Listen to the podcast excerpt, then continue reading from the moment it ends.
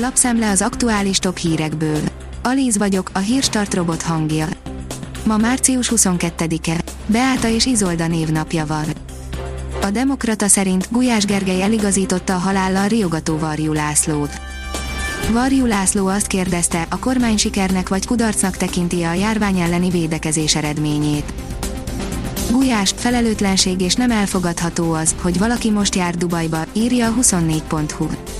De szerinte azt sem lehet kizárni, hogy ha valaki az elmúlt hetekben volt Dubajban, azt üzleti okból tette. Az M4 oldalon olvasható, hogy újabb oltásokat engedélyeztek Magyarországon soha nem látott teherről beszélt Müller Cecília. Már 3,3 milliónál jár az oltásra regisztráltak száma, akik hamarosan két új oltóanyagot is kaphatnak. A kínai Convidecia és az Indiában gyártott Covishield vektor vakcina is megkapta az engedélyt az ogyéitől. Az Eurosport írja, Dárdai nem számít Kedirára. Sami Kedira, a Hertha BSC világbajnok labdarúgója továbbra sem teljesen egészséges, ezért nem számít rá Dárdai Pál, az együttes vezetőedzője. Az Autopro írja, a Suzuki Vitara lett az év magyar autója 2021-ben.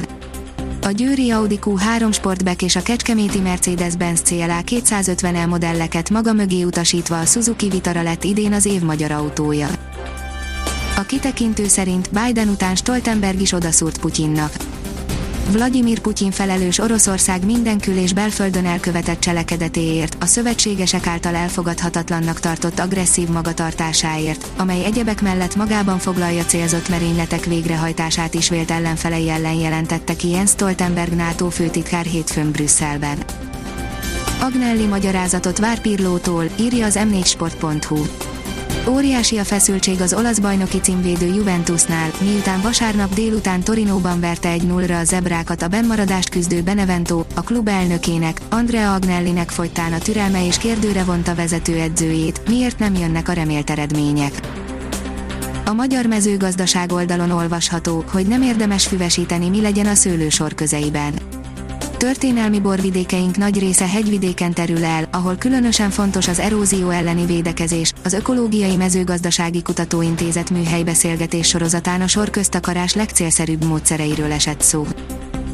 A pénzcentrum szerint óraátállítás 2021, kiderült az igazság, tényleg a márciusi lesz az utolsó. Ha minden a terv szerint haladna, akkor a mostani, március 28-i nyári időszámításra való átállás lehetne az utolsó óra átállítás Magyarországon. Az Agroinform írja, újabb rovarölőszerről derült ki, hogy rendkívül veszélyes a méhekre. A kanadai Guelph Egyetem kutatói megállapították, hogy a többfélék védelmére használt és a neonikotinoid csoporthoz tartozó imidacloprid rovarölőszer rendkívül ártalmas a földön fészkelő méhfajokra. Az m4sport.hu oldalon olvasható, hogy benne van a meglepetés a nagyon-nagyon gyors Raikkönenékben. Az ellenfél George Russell szerint érdemes lesz odafigyelni az új F1-es szezonban Kimi Raikkönenre és a tavalyi gyengélkedés után nagyot javuló Alfa Romeo-ra.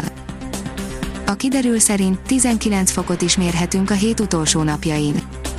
A hét közepétől enyhülés veszi kezdetét, napról napra melegebb lesz, pénteken várható a legkellemesebb idő, szombaton már sok felhő szűri a napsütést és a szél is feltámad, vasárnap megtorpan a melegedés. A Hírstart friss lapszemléjét hallotta. Ha még több hírt szeretne hallani, kérjük, látogassa meg a podcast.hírstart.hu oldalunkat, vagy keressen minket a Spotify csatornánkon az elhangzott hírek teljes terjedelemben elérhetőek weboldalunkon is. Ha weboldalunkon hallgat minket, az egyel korábbi adás lejátszása automatikusan elindul, beállíthatja, hogy az összes korábbi adás, vagy csak az aktuális tematika hírei következzenek. Köszönjük, hogy minket hallgatott!